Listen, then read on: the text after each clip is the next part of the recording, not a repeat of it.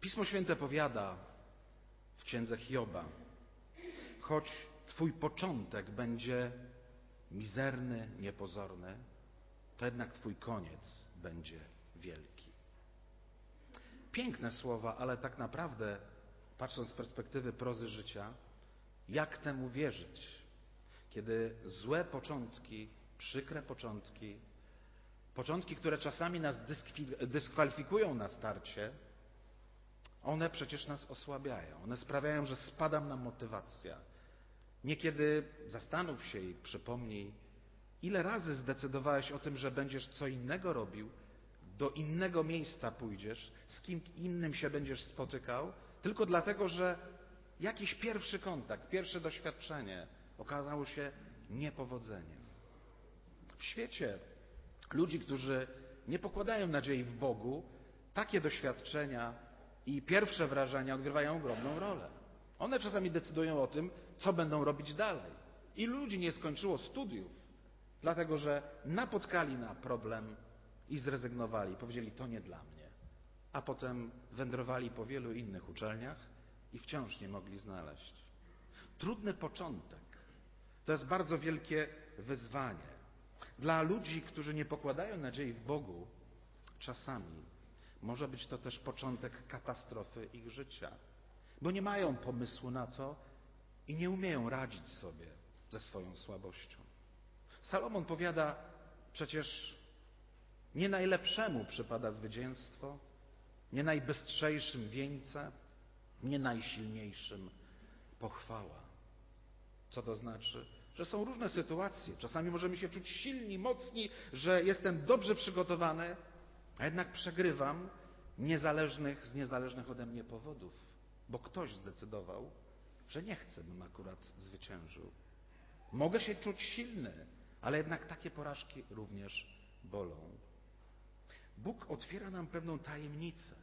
W Chrystusie znajdujemy siłę do tego, by umieć przekuwać to, co może być trudnym początkiem, czymś, co kogoś może dyskwalifikować, a szczególnie wypadek, kalectwo, choroba, inwalidztwo. Czasami ludzie stawiają krzyżyk tak zwany. Nie ma nadziei. Ja to bym się zabił, gdybym w takim stanie był. Różnie ludzie komentują tego rodzaju doświadczenia. Ale w Chrystusie, czy w Chrystusie jest sens życia w słabościach? Tak. Zarówno wtedy, kiedy jesteś mocny, jak i wtedy, kiedy jesteś słaby. Zawsze w Chrystusie znajdziesz sens.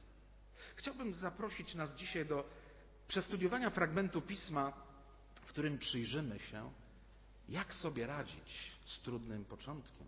Jak sobie radzić z momentem porażki i słabości, by móc widzieć piękny koniec, koniec sprawy.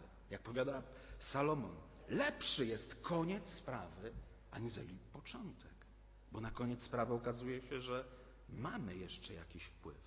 Jaki możemy mieć wpływ wtedy, kiedy wydaje nam się, że jesteśmy kompletnie rozlani jak woda? Tak powiada psalmista w jednym z psalmów. To jest jego wrażenie, że jest po prostu niespójny, niezintegrowany, rozpada się. Co ja mogę zrobić w takim stanie? Nie nadaje się do niczego. A jednak okazuje się, że może być początkiem Twojej mocy. Niekoniecznie Twojej, ale tej, która przepłynie przez Ciebie. Moc z góry, z wysokości. Moc od Boga. Otwórzmy Księgę Sędziów. Przeczytamy sobie rozdział siódmy. Jest to 25 wersetów. Postaram się przeczytać to w miarę dynamicznie i zrozumiale, bo potrzebny jest tekst, byśmy mogli rozważać nad nim. Zresztą bardzo dobrą rzeczą jest, jeśli w nabożeństwie brzmi tekst Pisma Świętego. Synagogalne doświadczenia pokazują nam, że Żydzi mają podzieloną Biblię swoją, swój Stary Testament, nasz Stary Testament, ich Biblia, na wszystkie sabaty. W ciągu roku zawsze przeczytają całą Biblię. I oczywiście to trwa w czasie nabożeństwa, czasami nawet 40 minut, kiedy trzeba posłuchać tekstu. No ale jest jakiś cel. Jeśli ktoś chodzi do kościoła, do synagogi, tak czy owak, rok po roku będzie powtarzał Biblię. Warto jest czytać teksty, a szczególnie kiedy mamy się zabrać za analizę i e, rozważenia. Zwycięstwo Gedeona nad Midianitami. Tak jest zatytułowany fragment w księdze biblijnej tłumaczenia warszawskiego. Siódmy rozdział i czytamy. Jerubal to jest Gedeon wraz z całym swoim zastępem wstał wcześnie rano i rozłożyli się obozem u źródła Harod, zaś obóz Midjańczyków miał na północ od wzgórza More w dolinie. I rzekł Pan do Gedeona, zaliczny jest przy Tobie zastęp, abym miał wydać Midjańczyków w ich ręce, bo Izrael wynosiłby się ponad mnie, powiadając, sami się wybawiliśmy. Każ więc ogłosić ludowi tak, aby usłyszał. Kto bojaźliwy i lękliwy, niech zawróci i dokonał Gedeon przeglądu, wskutek czego zawróciło z zastępu dwadzieścia dwa tysiące, a pozostało dziesięć tysięcy. I rzekł Pan do Gedeona, jeszcze zastęp jest zaliczny. Sprowadź ich w dół nad wodę, a zamiast ciebie ja ich tam wypróbuję. O którym ci powiem, ten pójdzie z tobą, pójdzie z tobą. Żaden zaś z tych, o którym ci powiem, ten nie pójdzie z tobą, nie pójdzie. Sprowadził więc zastęp nad wodę. Wtedy rzekł Pan do Gedeona, każdego, który chłeptać będzie wodę językiem jak pies chłepce, odstaw osobno. Tak samo każdego, który klęknie na kolana, aby pić. A liczba tych, którzy chłeptali wodę z ręki przy ustach, wynosiła trzystu mężów. Cała zaś reszta zastępu klękała na kolana, aby się napić wody. I rzekł Pan do Gedona, przez tych trzystu mężów, którzy chłeptali wodę, wybawię was i wydam Midjańczyków w twoje ręce. Cała zaś reszta ludu niech idzie, każdy do swojej miejscowości. Zabrali tedy z sobą żywność dla zastępu i swoje trąby, resztę zaś mężów izraelskich odesłał do domów. Lecz owych trzystu mężów zatrzymał, a obóz Midjańczyków miał poniżej od siebie w dolinie. Tejże nocy rzekł Pan do niego, stań, wtargnij do obozu, gdyż wydałem go w ręce Twoje. Lecz jeżeli się boisz wtargnąć, to podejdź najpierw wraz ze swoim giermkiem purą pod obóz i posłuchaj, co tam mówią, a potem nabierz otuchy i wtargniesz do obozu. Poszedł tedy wraz ze swoim gierkiem purą, aż ku samym zbrojnym, którzy byli na skraju obozu.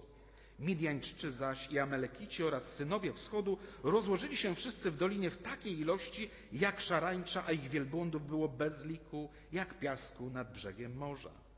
A gdy Gedeon tam podszedł, oto jeden wojownik opowiadał swojemu towarzyszowi, co mu się śniło.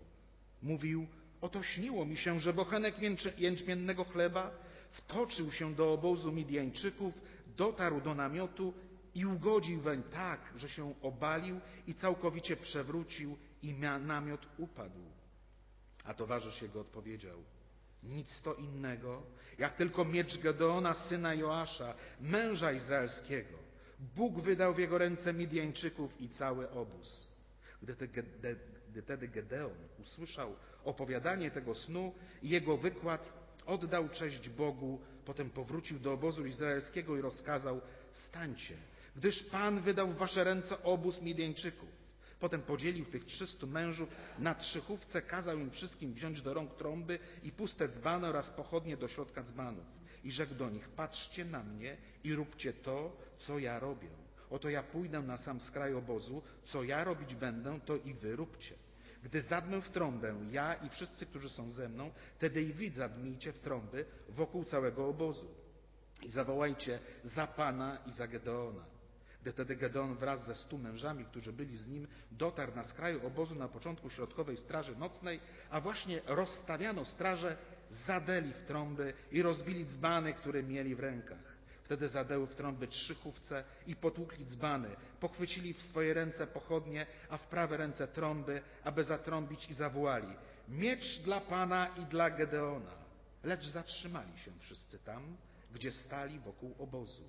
W obozie zaś Wszyscy biegli wokoło, krzyczeli, uciekali. Gdy zaś zadeło owych trzysta trąb, Pan sprawił, że jeden raził drugiego mieczem w całym obozie i rzucił się obóz do ucieczki aż do Betrzyta w kierunku Serea, aż do krańca Abel-Machola koło Tabbat. I skrzypnęli się wtedy mężowie izraelscy z plemienia Naftalego, Ashera i całego plemienia Manassesa i puścili się w pogoń za Midjańczykami. Wtedy Gedeon posłał gońców poprzez całe pogórze efraimskie z rozkazem stąpcie, aby y, zabiec drogę Midianczykom i odetnijcie im odstęp, dostęp do wody, aż do Bedbara nad Jordanem. Skrzyknęli się wtedy wszyscy mężowie efraimscy, odcięli dostęp do wód, aż do Bedbara nad Jordanem. Wzięli wtedy do niewoli dwóch książąt midiańskich, Oreba i Zeeba. Oreba zabili na skalę, Oreba, a Zaeba zabili przy tłoczni Zeeba i gonili Midianczyków, a głowę Oreba i Zeeba przenieśli do Gedeona na tamten, na tamten brzeg Jordanu. Oto historia biblijna, która sprawia wrażenie, gdy jej słuchamy, gdy ją czytamy, że może jest to legenda. Są to baśnie. Tak jak wielu ludzi dzisiaj postrzega Biblię, no wierzący nawet mają kłopot niekiedy, by zaufać pewnym treściom, ale gdy ufamy temu, co mówił apostoł Paweł, który pisał do Tymoteusza, zachęcając do tego, by w pełni ufał Słowu, bo to jest natchnione Słowo przez Boga, pożyteczne, do nauki, do poprawy, do wyciągania dobrych wniosków i do przygotowywania do dzieła dobrego. Oczywiście Paweł nie pisze tutaj o różnych szczegółach, jakie to będzie do, dzieło dobre i w jakich okolicznościach możemy czerpać z niego siłę, ale my dzisiaj to właśnie odkrywamy. Jakub nam również przedstawia bardzo mądrą myśl, że Pismo Święte dla wierzącego człowieka jest jak, jak lustro, które pokazuje mu pewne rzeczy. Lustro, które również jest takim tajemniczym lustrem, ponieważ ma taką wartość proroczą. Polegającą na tym, że czytając Słowo Boże, czytając tę historię, która wydaje się starożytnym doświadczeniem i doznaniem pewnych ludzi, gdy spojrzymy na nasze życie, okaże się, że czasami jest odzwierciedleniem mojej sytuacji, w której się znajduję. Oczywiście okoliczności może są odmienne. Może nie napadają na mnie Midianici, ale są tacy, którzy szkodzą mi i są pewną siłą i mają wielkie możliwości, a ja czuję się słaby, albo mam nadzieję, że opieram się o pewnych ludzi, którzy mi pomogą, ale okazuje się, że nie mogę z nich skorzystać, zostaję sam na polu bitwy i wiele, wiele innych sposobów moglibyśmy tutaj mnożyć, podając różne informacje i przytaczać jakieś odniesienie. Pismo Święte odzwierciedla nasze życie i każdy, kto szuka Boga, zobaczy tam siebie. Ta historia, którą przeczytaliśmy, może poprzez studium biblijne pomóc Ci być może dostrzec Ciebie w Twoim położeniu. W obliczu różnych wyzwań, które stoją w Twoim życiu, trudnych, gdzie już może wątpisz, że nikt nie jest w stanie pomóc i może dochodzi do tego, że w głowie rodzi się myśl, no tak, wiara, no fajna rzecz, no. Dobrze, chociaż nabożeństwa fajne mamy, pośpiewamy, człowiek się troszkę na duchu podniesie i później wraca, by, by odnieść porażkę w życiu, bo ten Bóg może, może jest daleki, może ja za słabo wierzę, może z wiele innych powodów. Tak, to prawda, że słabo czasami wierzymy, ale wiara nie przyjdzie sama z siebie. Wiara rodzi się ze słuchania ze słuchania Słowa Bożego i to słuchania aktywnego. Aktywne słuchanie polega na rozważaniu, na stawianiu pytań i oczekiwaniu odpowiedzi, żeby Bóg dał odpowiedź. Daje Bóg odpowiedź. Każdy, kto szuka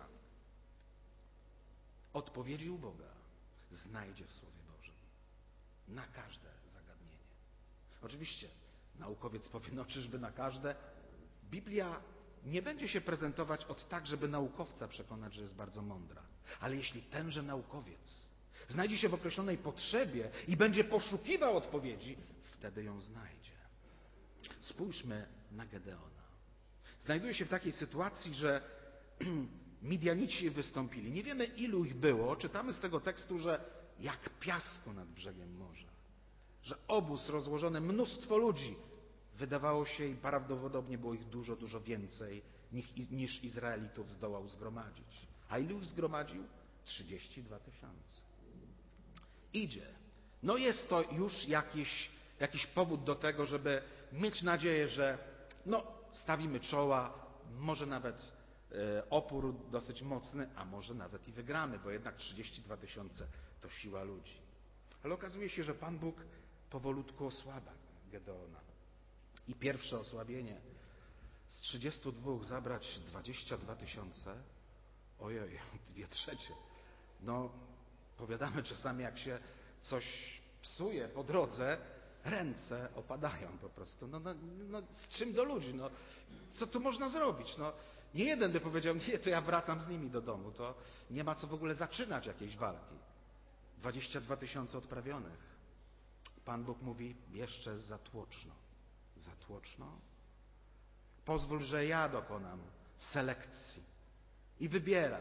I paradoksalnie, bo wybiera tych, którzy no, są, stają się podobni nawet do psów. W taki sposób piją tę wodę, bo tak Bóg powiedział, takie będzie kryterium wyboru. Tak czytając ten tekst wielokrotnie myślałem sobie, co myślał Gedeon? Oczywiście zapytam go o to, bo Bóg jest Bogiem żywych, a nie umarłych. I gdy znajdziemy się w niebie, to mam mnóstwo pytań do różnych bohaterów, dlatego że nie ma ich tutaj odpowiedzi w tekście. To wiem, że kiedyś jak spotkam, będzie okazja w wieczności posłuchać. Ale jakby Gedeon, co Gedeon mógł myśleć? No, pomyśl ty i sobie, postaw sobie pytanie, co myślisz wtedy, kiedy masz nadzieję, że ta grupa ludzi e, będzie w stanie ci pomóc, albo dany człowiek, albo środki, które masz w swojej kieszeni, pieniądze, one ci pomogą. I w pewnym momencie tracisz te rzeczy. Co wtedy myślisz? A miałeś tak wiele nadziei z tym związanych, że ci pomogą. Jak wtedy się zachowujesz i co czujesz? To pomyśl, co Gedeon mógł w tym momencie czuć. Ale co się, co się dzieje? Nie czytamy nic, co Gedeon komentuje. On milczy i patrzy na to, co Bóg robi. Drugi krok, Bóg jeszcze bardziej go dziesiątkuje. Zabiera mu większość ludzi, zostawia tylko 300. Co Gedeon na to? Cóż, stoi i patrzy. No i Bóg mówi do niego: Dzisiaj masz w nocy wyruszyć z trzystoma. Bardzo możliwe, że gdybym ja był w tym miejscu, no może nawet nie odchodząc, może zostając przy Gedeonie, ale chyba już bym myślał, a dobrze, to już wszystko jedno, czy z tysiącem, czy z dwoma tysiącami zginąć na polu bitwy, to już nie ma znaczenia po prostu, skoro sobie Pan Bóg życzy. Gedeon jest, ale widzimy, że od, od, Pan Bóg odkrywa i dostrzega jego potrzeby. On nie mówi o tym, że jest zatrwożony że ma wątpliwości, co jest zupełnie naturalne. Kiedy stajesz w obliczu przeciwności, rozmaitych kłopotów, a kiedy zaczynasz postrzegać, dostrzegać i rozumieć rozmiary tych problemów i barier, przed którymi stoisz, to wtedy wzrasta coraz bardziej lęk.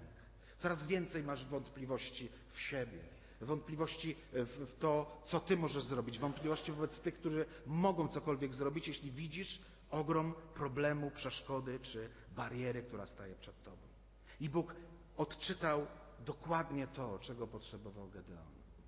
Mówi: idź pod obóz i posłuchaj. Poszli. Nocą nie było widać, e, jak są ubrani, może po prostu umieli się wmieszać w tłum, ale na tyle blisko podeszli, że mógł Gedeon słyszeć słowa, które czytaliśmy. Dwóch strażników opowiada sobie, co który śnił. Dla Gedeona była to bardzo ważne doświadczenie.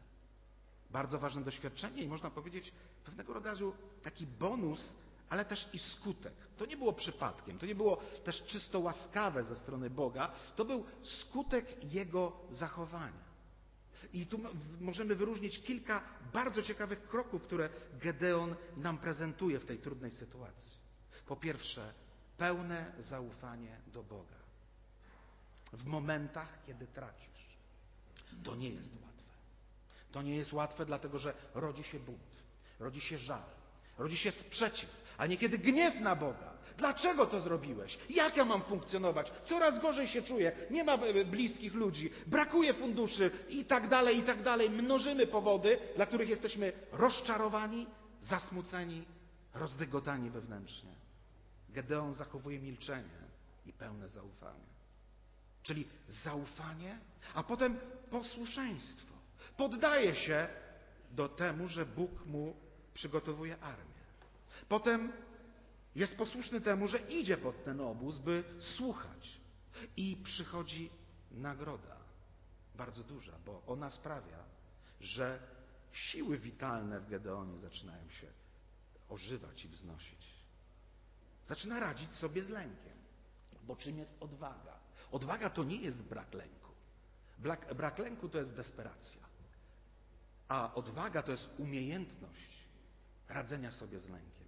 Tak jak stres w naszym życiu jest potrzebny, jest pewien rodzaj stresu, który jest przesądzający o tym, czy skończysz zadanie, czy osiągniesz sukces. Bo jeśli nie masz poczucia powinności, lęku przed stratą i przegranej, nie będziesz miał motywacji do tego, żeby się starać, a może z siebie dawać jak najwięcej, żeby ten cel osiągnąć.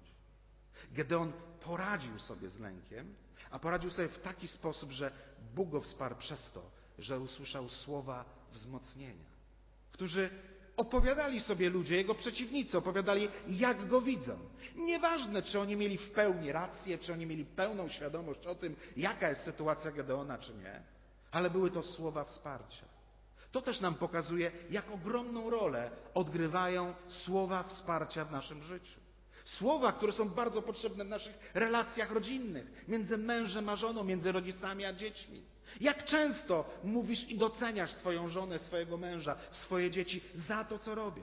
Częściej łatwiej nam jest skrytykować, powiedzieć, że krzywo siedzi, źle się ubrał, zupa była zasłona i tak dalej. Znamy te wszystkie szczegóły. Łatwiej nam to robić. Jesteśmy bardzo reaktywnymi ludźmi. To zupełnie natura. To jest nasza ludzka, cielesna natura. Ale Pismo Święte uczy nas, że jest jeszcze wyższy poziom funkcjonowania poza poddawaniem się cielesnej naturze. My możemy dokonywać wyboru, możemy być, tak mówiąc, y, y, jakby wprost przeciwnie do reaktywności, proaktywni. To znaczy, my wychodzimy z inicjatywą. Czego? Z inicjatywą dobra. Nie chcemy być przerażeni, zatem wychodzimy z poczuciem że chcemy widzieć inaczej tę rzeczywistość, że podejmiemy pewne czynności, stawimy czoła trudności, a nie oczekujemy, na, jak student na egzamin oczekuje, gryzie paznokcie i się denerwuje. Po co masz myśleć o tym? Dlaczego się denerwujesz? Bo myślisz, że, że nie zdasz. Nie no, myśl o tym, co wiesz w tym momencie. Myśl proaktywnie. Po to przyjechałeś, po to studiujesz, żeby to skończyć. Jeśli myślisz tylko o y, swojej przegranej, to przegraną w końcu spotkasz. Gedeon właśnie odkrywa taką rzecz, że słyszy te słowa, co się z nim dzieje. Odwaga wstępuje w Gedeona. On przychodzi, budzi swoich żołnierzy, wszystkich, których ma, a ich było niewielu. I mało tego, odwaga, która buduje się poprzez wzmocnienie, jakiego doświadczamy, ona budzi w nas kreatywność. Stajemy się ludźmi sprytniejszymi, mamy wiele pomysłów. Czy tak nie jest? Spójrzcie na ludzi, patrzymy na gwiazdy filmowe czy nawet muzyczne. I jeśli oni zdobywają nagrody, jeśli ich muzyka staje się popularna, oni zaraz wydają następne płyty, płyną na tej fali popularności. Dlaczego? Dlatego, że wchodzą takie siły witalne w człowieka, że się staje twórczy. A wystarczy jedna przegrana i często mają kłopot. Swego czasu miałem też doświadczenie w tym, że byłem psychologiem sportu. Chciałem spojrzeć i doświadczyć też trochę dziedzin różnych. Mój kolega był prezesem pewnego klubu, byli w pierwszej lidze, tam się różnie działo. Dużo rozmawialiśmy o tym, co należałoby zrobić. I udało się, że y, jeździłem na pewne szkolenia i y, budowałem w nich y, wizję zwycięstwa, wiary w cel, który osiągnęliśmy i motywację do zaangażowania i włożenia maksimum siły. Nie wiem, czy to z mojego powodu, ale chyba jakiś tam był udział mój, weszli do ekstraklasy. No później spadli z tej ekstraklasy. No, nie dlatego, że ja tam już nie pracowałem, ale, ale faktem, że, że nie byli. Faktem też było, że już nie pracowałem tam. Także, bo to było daleko, w innym mieście. Wszystko jest zrozumiałe, nie mam do nich żalu. Natomiast e, faktem było, że e, zaobserwowałem też to w tej sytuacji zmiana sposobu funkcjonowania, wzmacnianie poczucia wartości, wzmacnianie poczucia sprawczości w człowieku poprzez budzenie w nim wiary, to była, można powiedzieć, pewna metodologia psychologiczna do tego, żeby człowieka wzmocnić. Ale my nie musimy się tylko tym posłużyć, a tym bardziej możemy użyć, bo, bo my zaufaliśmy Bogu żywemu. My przecież jesteśmy wyznawcami żywego Pana, a nie martwego bohatera. Zastanów się i popatrz na siebie. Kogo ty wyznajesz? Jaka jest Twoja wiara? Jaka jest Twoja codzienność? Czy żyjesz tak, jakbyś wierzył i wielbił martwego bohatera i czytasz jego księgę, ona wspaniała, jak ja lubię poczytać. Niektórzy lubią trylogię poczytać. I też się budują bardzo dobrze. I prawie nie ma różnicy wtedy. Ale jeśli jednak wierzysz i uświadamiasz sobie, zaraz, zaraz, ja nie wierzę w martwego bohatera, ja wierzę w żywego Pana i Boga, to tym bardziej masz łaskę i prawo doświadczenia tego, czego doświadczał Gedeon. Za chwilę odkryjemy, w jaki sposób to się jeszcze może zadziać. Ale już na Gedeonie widzimy te rzeczy. On ufa Panu. On milczy, buntuje się może wewnętrznie, nie wyraża tego, ale Bóg zna jego myśli. 139 psalm jest przepięknym psalmem, który mówi nam, że zanim jeszcze nogę zestawisz z łóżka, zanim jeszcze skompilujesz w Twojej głowie jakieś słowo i próbujesz je wypowiedzieć, Bóg zna już całą sentencję. Zna wszystkie Twoje drogi tego dnia, które podejmiesz. Tym bardziej, słuchaj, czy nie warto zaufać temu, który wie wszystko, który nawet planuje nasze porażki. Planuje? Bóg miłości? Jak on może? To przecież my biegamy za dziećmi, żeby się nie przewróciło. Nie biegaj za mocno. Dziecko też musi po prostu odczuć, jak się przewróci, żeby umieć trzymać równowagę i umijać pewne rzeczy. Jak będziemy zbyt mocno się troszczyć o dzieci, możemy narazić je na to, że kiedyś nie będziemy w stanie ich zatrzymać przed ich błędami i będzie klęska w ich życiu. Podobnie postępuje z nami Bóg Ojciec, mądry wychowawca, który również przewiduje, a dowodem jest to, że apostoł Piotr mówi: Ja się ciebie nie zaprę. A Jezus powiada: Słuchaj, szatan sobie wyprosił, żeby przesiać was jak pszenicę. I ja prosiłem za tobą, żeby nie ustała wiara twoja, a ty, gdy się kiedyś nawrócisz, utwierdzaj braci swoich. Te słowa świadczą o tym, że Piotr, że Pan Jezus przewidywał porażkę Piotra. Przewidywał porażkę i powiedział: Zaprzesz się mnie. Ale Piotr nie zdawał sobie sprawy, jaka to będzie porażka. Porażka do tego stopnia, że będzie potrzebował nawrócenia. Nawrócenia, czyli powrotu do Boga. Przewidział to Jezus. I u kogo? U Piotra, który był jednym z liderów e, wśród apostołów. Tak wielki człowiek, byśmy powiedzieli. Ale właśnie tak jest. Bóg przewiduje również nasze porażki. Jego one nie przerażają. I dlatego też chcę, byśmy ufając Jemu, uczyli się zachowywać nadzieję i pokładać nadzieję w Słowie Bożym, byśmy również nie byli przerażeni tym, że porażki przychodzą. Byśmy umieli je przekuwać na nasze zwycięstwo, wyciągając właściwe wnioski, ucząc się na własnych błędach, bo to jest postęp. Kiedy umiem rozważyć pewne trudności i rzeczy, które spowodowały, że przegrałem, że coś się zepsuło. To jest mądrość od Boga. I Bóg pokazuje nam zaufanie, posłuszeństwo.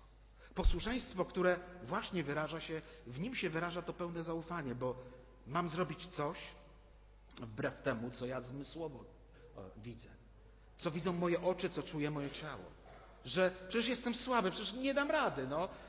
Przypomnij sobie, jako osoba wierząca w Twoim życiu, miałeś takie sytuacje, gdy już prawie wątpiłeś, że cokolwiek się uda, ale jednak zrobiłeś pewne rzeczy. Okazało się, że, że wyszło, że udało się, że, że było fajnie, że byłeś wdzięczny Bogu, że, że, że nie przegrałeś wcale. Tak jest. Dlatego, że nie wszystko zależy od Twojej mojej siły. Przede wszystkim zależy od wiary. Bóg nie lekceważy naszej siły, bo to od Niego zależy, bo to On sprawia, że niektórzy rodzą się nawet inwalidami, ale wcale nie muszą być przekreśleni. I Bóg sprawia, że jesteśmy zdrowi, piękni i bogaci. I tak bywa. I, ale po co? Bóg ma swoje cele, ma swoje plany. Nie pokładaj nadziei w tym, jak mocny, silny jesteś, ani nie upadaj na duchu dlatego, że właśnie czujesz się słaby. Krótka historia o człowieku, który się jąkał. Miało to miejsce kiedyś w Australii, opowiadał mi jeden z misjonarzy, że była pewna konferencja, na której ludzie zaczęli mówić, jak to się stało, że oni się zetknęli z Ewangelią. I jeden po drugim tam opowiadali, i wyszło na to, że ktoś opowiadał swoją historię. Ja to zetknąłem się z Ewangelią, że byłem na dworcu, siedziałem na ławce, podszedł do mnie człowiek, wyjął Biblię i zapytał, czy ja mogę y, przeczytać coś Panu. No oczywiście słyszę, że już jakoś kiepsko mówi, no ale powiedziałem, że tak. No i zaczyna czytać. Al, albo, bo, bo, bo, bo. Mówi, dobra, daj tą Biblię, daj, daj to, gdzie to jest? I on palcem pokazuje. Albowiem tak Bóg świat umiłował, że Syna swojego jednorodzonego dał, aby każdy, kto w Niego wierzy, nie zginął, miał żywot wieczny. Za chwilę przewraca kartkę. Następny. Zapłatą za grzech jest śmierć. Wszyscy zgrzeszyli, brak im chwały Boże. I ten jąkała pokazywał palcem te wersety i później ten człowiek zaczął czytać i on zobaczył jąkała i, i chcesz Biblię i zostawił Biblię. Mówi, została mi Biblia, zacząłem czytać, a potem za jakiś czas znalazłem kościół, ludzi, którzy rozważali Biblię i się nawróciłem. I inni słysząc to, podeszli do niego i mówią, słuchaj, to taki człowiek tak wyglądał, taki niski i tak dalej. Tak, tak, to ja go spotkałem w parku w takim miejscu. A ktoś inny mówi, spotkał go gdzie indziej. Czy moglibyście sobie wyobrazić, że Jąkała będzie skutecznym ewangelistą? No nie wytrzymalibyśmy tutaj może zbyt długo słuchając człowieka, który nie jest w stanie słowa zamknąć, ciągle miałby przerwę. A jednak, czy dla Boga jest coś niemożliwego? Mimo słabości tego człowieka, ułomności, która być może była nieodwracalna, kto wie, czy nie była od dzieciństwa. Kto wie, czego musiał doświadczyć, ile wycierpieć ten człowiek przez lata, żeby Bóg w pewnym momencie użył go do zbawienia wielu ludzi. Oczywiście Billy Graham mówił do milionów. Billy Graham otrzymał inną ilość talentów, z których będzie rozliczony. Ten otrzymał tyle i okazał się wierny. Spójrz na to, na siebie z tej perspektywy. Patrząc na Gedeona, jak traktujesz porażki i słabości? Jak traktujesz dzisiejszy stan Twojego życia? Że może wątpisz, nie masz sił, wydajesz się może bezużyteczny, bezwartościowy, ale zamykasz przez to dostęp Boga do Twojego życia, Jego nawiedzenie Twojego życia, że może Cię użyć do ważnych rzeczy. Wiele zależy od Twojej mojej decyzji, bo też bardzo często sztuką jest wiedzieć, co zrobić. Jeśli nie znasz pewnych rzeczy, możesz obok nich przechodzić i nie wiedzieć. Tak jak ja czasami, no nie znam wielu gwiazd w, naszym kraju, mało może oglądam e, telewizji i nie czytam może jakichś żurnali o gwiazdach, e, e, ale moja córka mi czasami mówi, gdzieś tam byliśmy, ona mówi, o zobacz, to jest ten. A mówię, a kto to jest? No to ty nie wiesz, to taki aktor słynny. No może, ale nie wiem, nie? No może jestem ignorantem. Nie, nie dlatego, że ignoruję, po prostu nie wiem. Dlaczego o tym mówię? Że czasami nie wiemy, kogo mijamy i co mija nas w naszym życiu. Dlatego, że nie chcemy się dowiedzieć. A jeśli chcesz dowiedzieć się, co Bóg ma dla Twojego życia, zbliż się do Niego. Spójrz w Biblię, tak jak dzisiaj w to lustro, czy dostrzegasz siebie w swoim położeniu. Być może czujesz się jak Gedeon w tym momencie, że jesteś zdziesiątkowany, że nie masz siły, nie masz pomysłu na to, co zrobić z Twoim problemem w Twoim życiu. Modlisz się o nawrócenie dzieci i nie widać żadnego śladu, i myślisz, chyba już nic z tego nie wyjdzie. Nie upadaj na duchu. Nie naszą mocą ludzie są zbawiani. Oczywiście fajniej by było, by dzieci wzrastały w wierze razem z nami, byśmy widzieli, jak angażują się i, i żyją w zborze. I tak wielokrotnie jest. Ale jest bardzo często tak, że nie jest tak. Odchodzą gdzieś w ten świat. Boleje Twoje serce. Może masz męża czy żonę, jeszcze wciąż nie wierzą, a może już nie masz wiary w to, że kiedykolwiek uwierzą. Nie karm Twego umysłu i Twojego serca tego rodzaju myślami. Ufaj Panu. Zaufanie Panu to nie są magiczne myśli. Magiczne myśli to takie, które nie mają żadnej podstawy spełnienia się. To paranoje. Obietnice Pańskie nie są paranoiczne, bo wierzymy w żywego Boga i Zbawiciela. Ufaj Panu. Spójrz na Twoją sytuację, patrząc z perspektywy Gedeona. Poddaj się Jemu.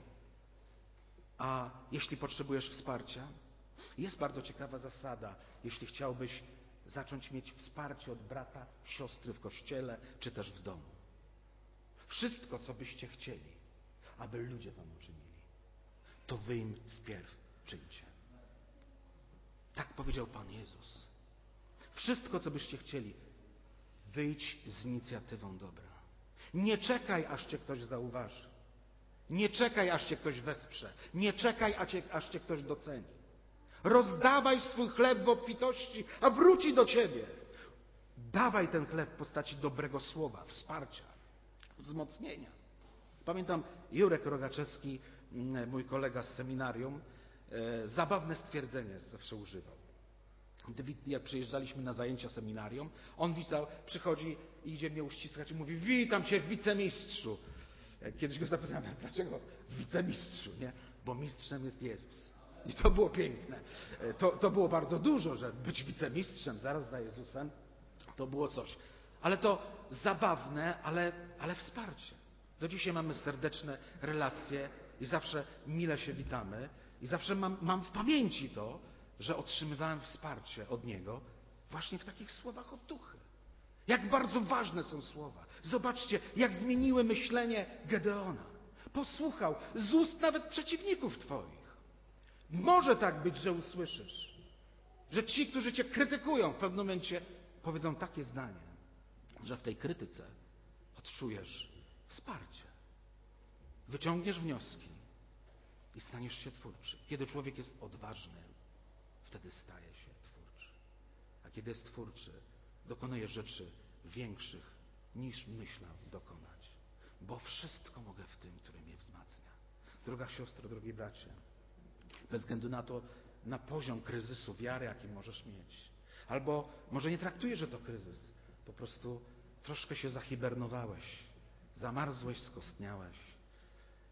Jeśli chcesz doświadczać żywego Boga, a masz mnóstwo pewnych obciążeń, słabości, przyjdź do Niego takim, jakim jesteś. Oddaj Mu swoje słabości i powiedz, że jak powiedziałeś kiedyś, że życiem składasz w Jego ręce, bez względu na to, jak się czujesz, jaką wartość sam przed sobą przedstawiasz. Oddaj to, co masz Twojemu Panu. Nie bój się wyzwań, które staną przed Tobą. W pełni zaufania idź taką drogą, jaka jest w zasięgu Twoich możliwości, a resztę zostaw Bogu. On jest wszechmogący, wszechpotężny. Drogi przyjacielu, jeśli tutaj słuchasz, być może nie wszedłeś na ten poziom wiary, że Bóg dla ciebie jest istotą żyjącą, owszem, ale nigdy nie myślałeś, że możesz być tak blisko. Nie bądź sympatykiem Boga. Szkoda, bo to jest największe oszustwo. Bo Bóg, zbawieni nie są sympatycy, tylko Jego dzieci, które przyjęły Go do serca. Jeśli za mało tego, sięgnij po Biblię, zacznij czytać, stawiaj swoje trudne pytania i wątpliwości. Bóg chętnie Ci odpowie ożywi Twoje życie i sprawi, że będziesz świadectwem człowieka szczęśliwego, bez względu na położenie, w jakim się znajdziesz. A przede wszystkim będziesz miał nadzieję wiecznego żywota. Drogie siostry i drogi bracia, drodzy bracia, drodzy przyjaciele, niech Bóg to słowo w Was rozwinie poprzez Wasze rozważania, rozmyślania. I niech wyda ono owoc chwały którą wyrazicie swoimi ustami i byście oglądali swoimi oczami, że trud waszej wiary, posłuszeństwa, zaufania nie był daremny, bo Bóg się pojawił na waszej drodze. Amen.